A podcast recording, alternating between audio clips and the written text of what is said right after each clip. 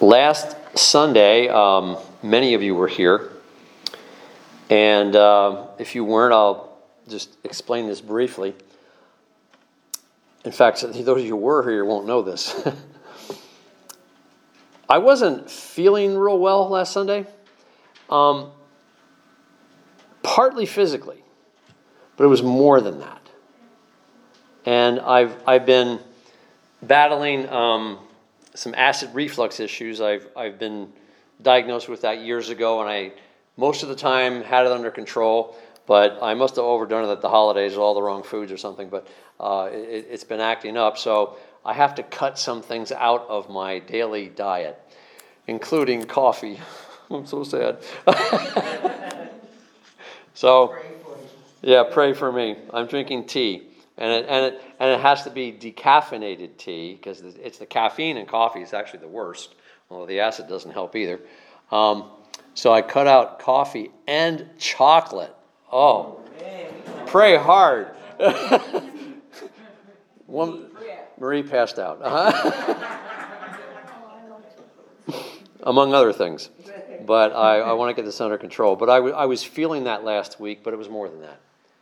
And um, I had a very strange experience during my sermon, and uh, which which led to me asking you to pray for me at the end.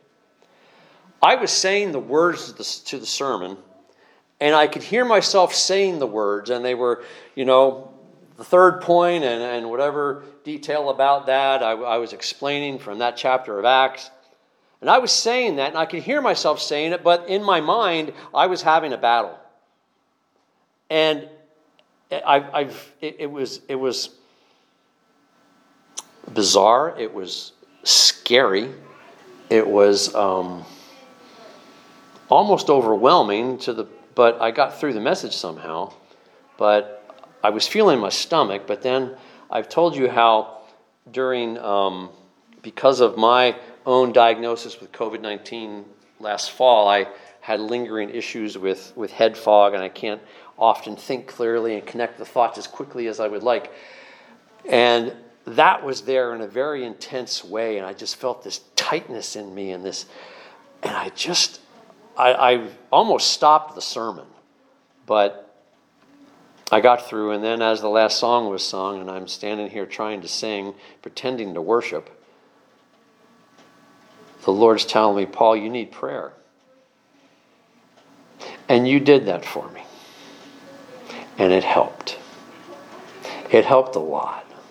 Thank you. It helped calm me. It didn't take away everything, it didn't resolve all that was bothering me. But it gave me a calm heart and a calm mind so I could deal with what's troubling me from a place of faith because your faith got infused into me through prayer. And that's how it works, by the way.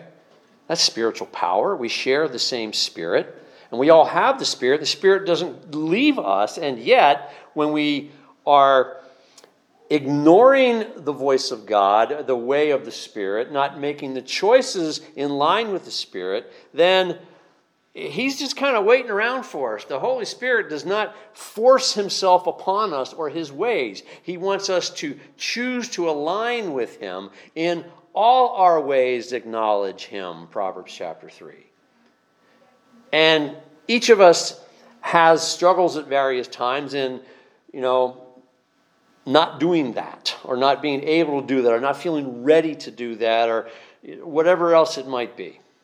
And so as I was thinking and praying a lot this week, and that's one thing that your prayer did for me. It, it set my prayer life on a, on a, on a much more firm foundation that, that, I, that I've been praying more and I've been, I've been opening myself up much more to, to what the Spirit is saying and doing and wants to do. And, and somewhere along the line this week, I, um, as, as I was praying, I, I think I was going to. Um, the, the Bible online, uh, which some of you might use as well. It's the most popular Bible website, Bible Gateway.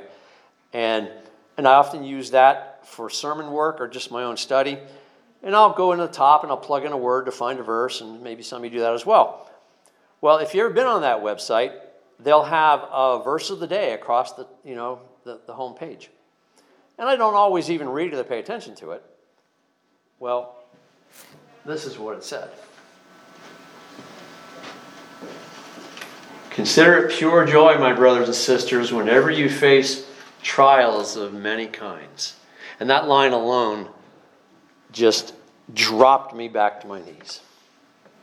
And what I realized in that moment is that I have been dealing with multiple trials, but more important than that is that it awakened me to the fact wait a minute, so is everybody else for two years, we've lived with this pandemic, COVID 19 elephant.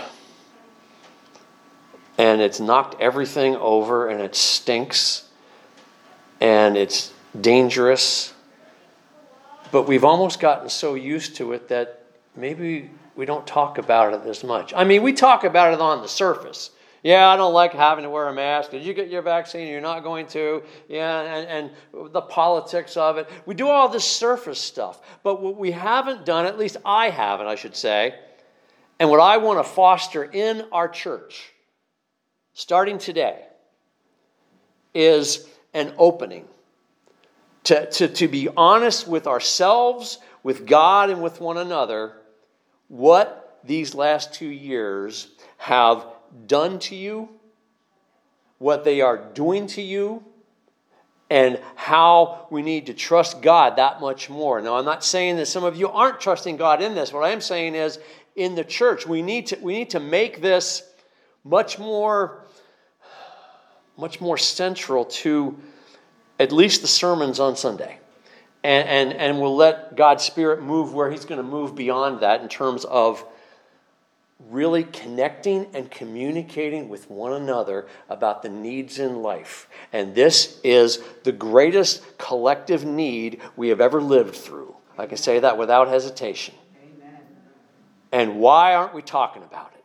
And that's kind of what God was saying to me. He said, There's nothing wrong with preaching through the book of Acts. I enjoyed it and I hope it blessed you. And I didn't stop preaching because I got bad feedback or got bored with it or any of that. I just, God just said, Just set that aside, Paul here's what you're going to do. And now, if you know also that I normally have a sermon. Um, a sermon series laid out weeks and months ahead of time. And so I know what I'm going to preach on, you know, in June already, you know, sometimes, and usually at least two, three months in ahead, sometimes more. Now I'm just stopping. Okay? I know I am going to kind of keep it under sort of one theme, and that is just this uh, I haven't come up with a good, the best title for it, but you know, pandemic life as a believer. I don't know, whatever it might be, but but that's what I'm asking God to show me is, is how we can help one another, and this is the first verse of that. So this is what I'm preaching on today. I don't know what I'm preaching on next Sunday. God's going to tell me, and you can pray that God would show me the right scriptures that are going to bless us and the other church as well, because I do the same sermon, but that's okay because God's Spirit is, is going to give us the, the, the, right, the right scriptures, the right verses, the right themes. And, and I don't know how long I'm going to do this, uh, weeks at least, I'm sure, but pray for me about that. And that's how we ended up here at this verse today. So, what I want to do is, I want us to walk through this together. And I'm not saying, teaching this today, talking about this today, as if I've got it all figured out. Here's what you do. I'm saying, I'm struggling with this too. Let's struggle together, okay? So, here's what I think it means, or here's what it says. Let's, let's look a bit in detail at these verses. And this is how I approach a passage. I, I pick out key words, key lines, and sort of meditate on that and, and let that sink in a little bit. Then I bring it back to the, to the context that it's in, and you know, it, enriches everything. And my first question is for James the writer. pure joy in facing trials and many kinds? What are you thinking, James? Have you ever lived through a pandemic, James? Come on. Until I realized that James, this is the James, the brother of our Lord Jesus, not the James, the brother of John and the friend of, of Peter and one of the twelve. This is another apostle who became a leader in the church in Jerusalem. This is a man that knew suffering. This is a man that was leading the church in a time when this was written, where an emperor, an emperor named Caligula was in Rome and began to persecute Christians because by the time he reigned, Christianity was moving, even into Rome itself. And they didn't like it. So persecution against the church began.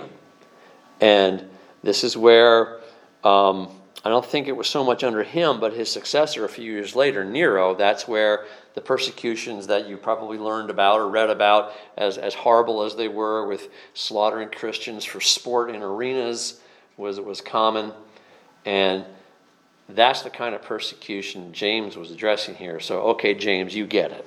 Okay, you know what persecution is. So, pure joy. Purifying joy might be a way of saying it. Purifying like gold that has to be brought through the fire in order to take out the impurities to, to make it pure, to make it that much more valuable. That's the kind of purifying we're talking about here. The trial that brings fire can produce joy. And so I hope that we can look at not just the pandemic, but the trials in our lives. And we all have a lot of them. And if you have an outline today, if you have that paper, that's why it's just sort of big and blank today, because just, just write down what something I say sticks, something the Lord gives you, as, there's nothing to do with what I'm saying from the scripture, write it down. But on that paper, on the front or the back, or, and if you just want to make a mental list, if you're not a jotter, that's okay, but, but think this through at least. What trials are you facing right now? How many? What's going on in you? And don't just say the pandemic. In what more specific and personal way is and has the pandemic impacted your life? in in my life, I, I mentioned I'm dealing with the stomach thing and um, some probable lingering effects from my bout with COVID. I'm still not sure. We're working on that. I saw a doctor this week. We'll get there. Um, but I'm really concerned for that wonderful woman that I sent the kids to. She's my wife, and I love her deeply. And she and all the other teachers really have a hard time right now. It's, she comes home and I just see how this is wearing on her at such a deep level. That's a trial. And teachers aren't alone in enormous stress added to an already stressful job, such as those in the medical field.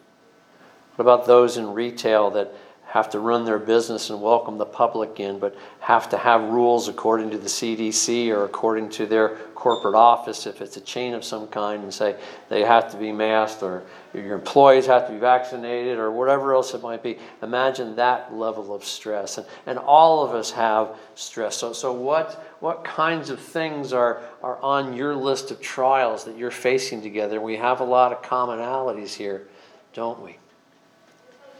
And there's a lot. When you face trials of many kinds. So that's where we're at, isn't it? Trials of many kinds. Right now, on the 23rd of January in 2022, coming up on two years since the pandemic entered our nation, and it ain't over yet. What trials do you have? These trials are a testing of your faith. Now, what I see there is, first of all, ask yourself the question very honestly. Pick one thing from your list, your mental list, or if you wrote down a list, pick one thing. And ask yourself Have I approached this trial, this challenge, with faith?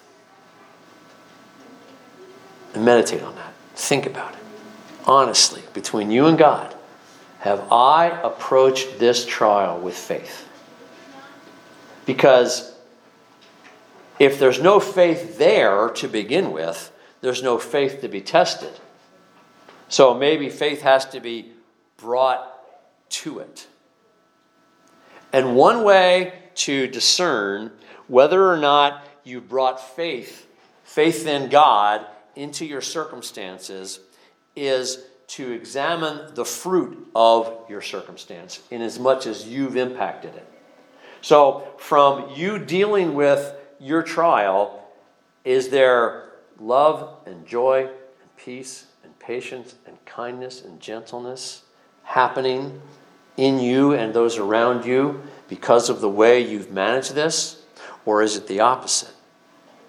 If, if what you've seen in your own heart of hearts is, is frustration and despair and anger and even hatred, well, that's a pretty good sign that you failed the test of faith in terms of bringing faith into that circumstance. Now, when I say bring faith into the circumstance, and I don't mean a very surface knee jerk definition of that. Let me give one example that we'll all relate to vaccines when we bring faith to it, it's not to say that, well, my faith is strong enough, therefore I don't need the vaccine. Now, some people are there, and I'm not saying they shouldn't be. And if between them and the Lord that's where they are, then who am I to question that? But sometimes we have to look beneath the surface of that. Are there other reasons we really don't want it aside from, you know, well, I just want to trust in God? And then we have to ask ourselves, too, well, if we don't trust this, why not if I get other medications or, and, and other vaccines or go through, you know, uh, that, that whole, that's a whole big question that has, has come right to the forefront right now. Like, like where, how, how, does, how does our faith in God and our turning to the doctor and what he or she prescribes to us or the surgery we're going to have, how does that work together? How does God work with that? So here's how I answered that question with just for me entering into the question about do I get a vaccine? So so God made all of this world and he made in creation plants and, and minerals and you know enzymes and, and things I can't really describe very well, but I, I do know that the vaccine and, and medications and everything else came from somewhere, from something that God made. Okay? And has been manipulated into such a way that it can be helpful.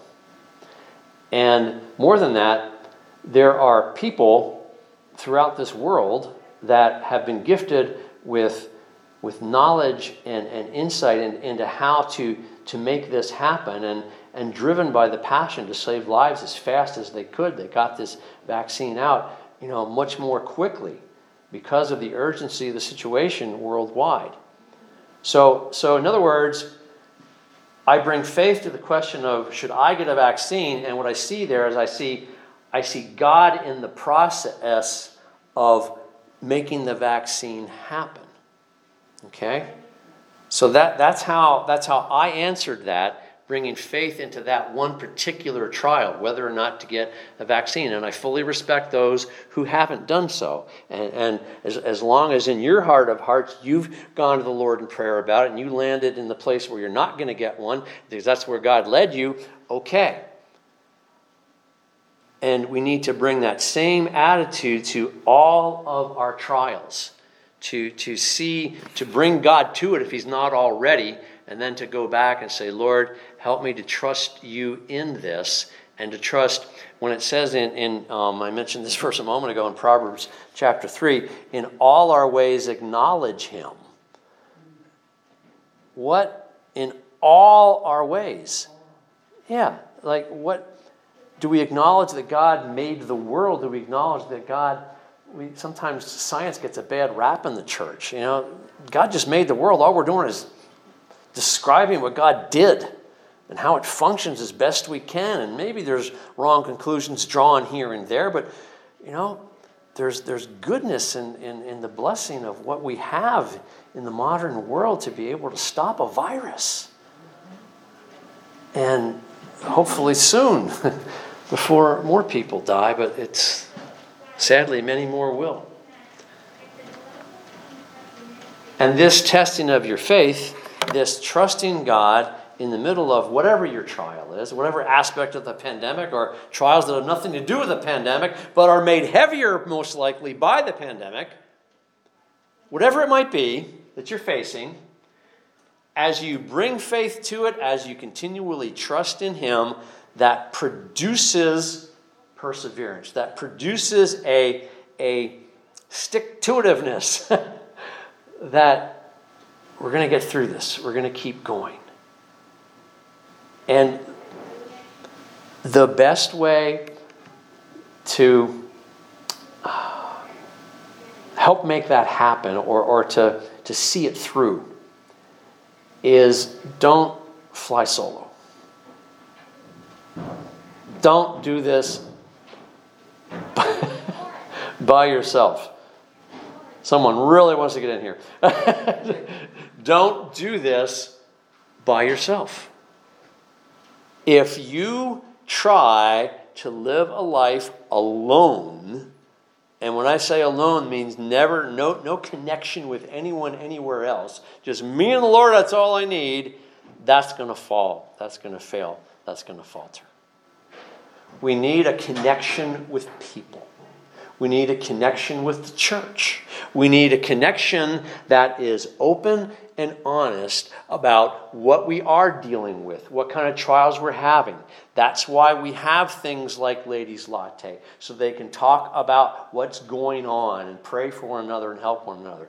Guys, we still need that. We're going to get there one day. Amen? Man, we got to find a way to get together, okay? Because, because we need to have some kind of a framework, a format. I don't know what it is, but guys, we're going to pray about that together that it happens, all right? So I'm not going to give you the answer because the Lord is. So we'll trust Him for that. So we have a, a, connection with one another that helps us persevere. Why do you think? I was watching the football games last night, and they were pretty good games. They came, both came down to last second field goals. It was, it was fun to watch. And why do coaches say, Good job? Keep going. Oh, you got this. Because we all need encouragement.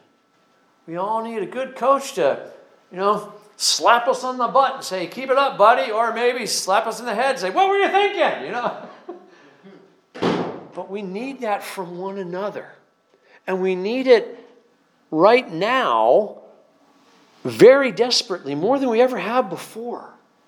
And what I'm saying today in a sermon isn't just for the sake of a sermon. This is for the sake of, of, of, our church to, to have a resolve together to support one another through these days for the sake of one another, for the sake of the kingdom of God, for the sake of the neighbors who are going to end up sitting in these seats in the next several months and years because this church has shown the light of God by the way they persevered through difficult times. Amen?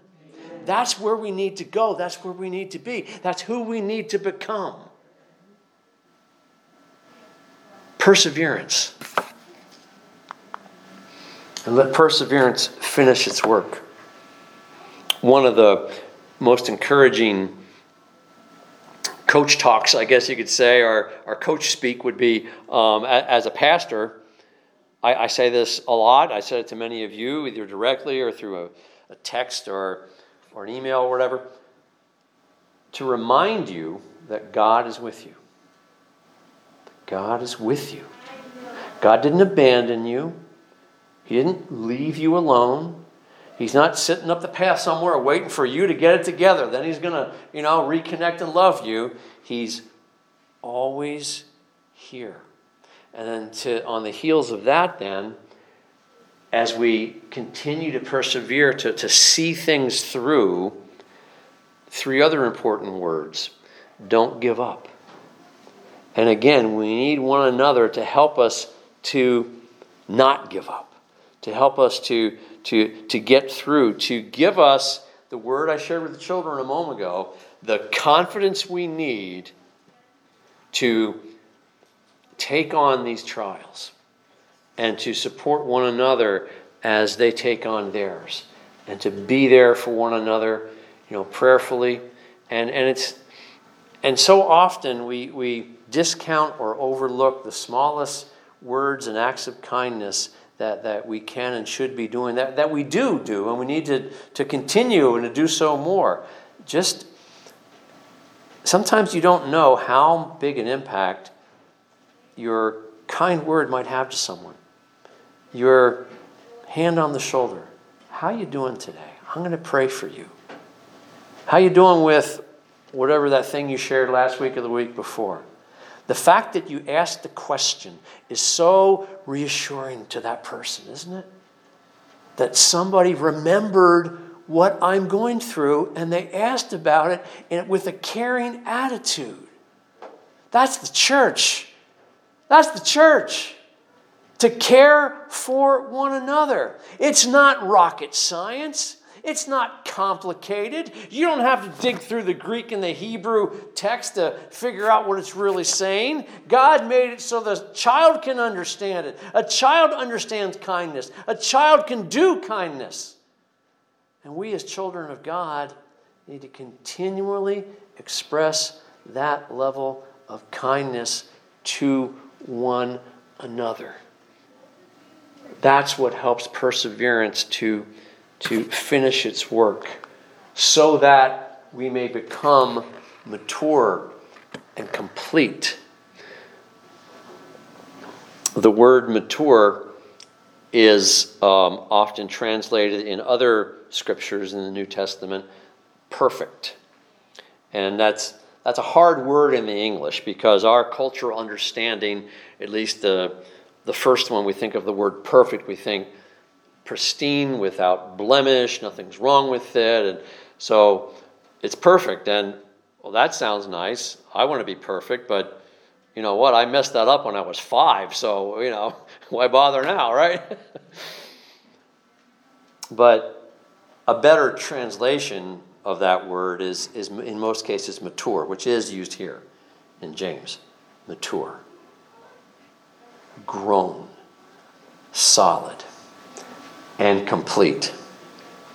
Complete enough not to handle anything, but to handle the next thing.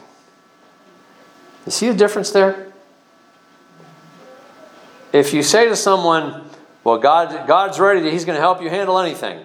And then you know, our minds, especially the sin nature, wants to say anything. Do you have any idea what that could mean? Do you know how many things that could, could go bad in this world? Especially if you if you if you struggle with pessimism or anxiety, and and you have just the sense that you know it's gotten bad, it's going to get worse, and it's going to keep getting worse, and everything's going to happen to me. So I can handle anything, and maybe you're feeling good that day, and then the next day you think, well, what was I saying? Wow. I don't want anything to happen to me at all. But maybe if we look at it like, how about trusting God for the next thing? That's all. That's it. I asked you to make a list. Maybe you wrote one down, maybe you just thought about it. But I bet your list was, you know, like mine. A whole bunch of things going on at once in my life and those that I love. I'm worried about our, our nation. I'm worried about you know, the various aspects to this crazy days we're living in and how divisive it's been. Man, this gets to me. We have all that stuff. But just kind of let the dust settle. When I asked you to pick one thing to look at in terms of testing your faith, I bet that's the one thing that is bothering you the most. And I bet that's the one thing you need to focus on. What's the one thing that God wants to then help you through so you are ready for the next thing. And the more challenges and trials you, you get through and overcome, the more ready you are and we are to continue to take our next steps, come what may. We shouldn't have to live our lives without that kind of support in normal times. And, and if nothing else, perhaps the pandemic will teach us that. That we really do need one another.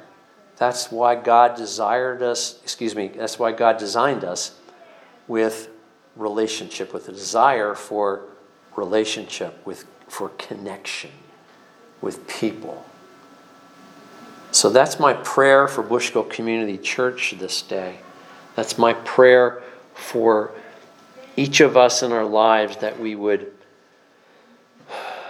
see God in the trial and allow Him to work through it. And certainly pray fervently that we can be spared of it. Pray that it can be avoided. Pray that, that, that this won't happen to us. And yet, trust God even if it doesn't work out the way our prayer hoped. You see the difference there? Faith isn't telling God what you want and getting it. Faith is trusting God no matter what you get. And so I he hears our prayers and he's not going to, you know, just give us stuff to bring vengeance upon us or, you know, make things go bad so you learn your lesson. He is doing he is allowing or doing these things in our lives so that we can continue to refine, to work toward maturity and completion, not lacking anything. The, the rest of this passage that I, I read down to the eighth verse goes on to talk about wisdom. And maybe I'll pick it up there next week. I'm not sure yet. I'm going to let God decide, and he'll, he'll let me know. But I want you to pray for that too. I want you to pray about what we look at here on Sundays. And then again, I want this to be a seed that spreads into well beyond what happens here in a you know 30 minute sermon every Sunday. I want I want these truths to be planted and, and growing seeds in your hearts and your lives and through through other other relationships that we have, whether it's a formal group or just two friends talking, that we can be reminded of, hey, we're going to support each other, aren't we? We're going to help one another. And that's how we don't lack anything because we're, we're, we're ready. We're, we're ready for what comes next.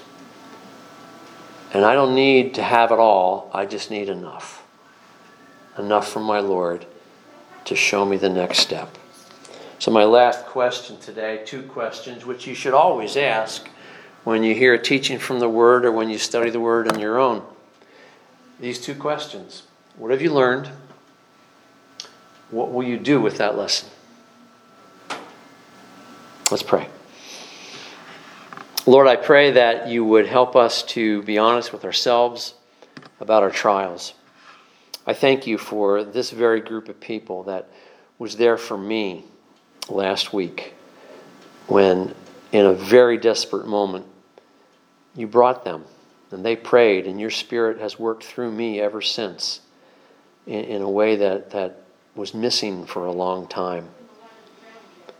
And I pray that that same spirit would ignite all of us, would comfort all of us, would teach all of us, that together we would support one another through the, the difficult days of this pandemic, but then also through whatever other difficult days come, even after the word COVID 19 kind of fades into the, the, into the background and gets written in history books.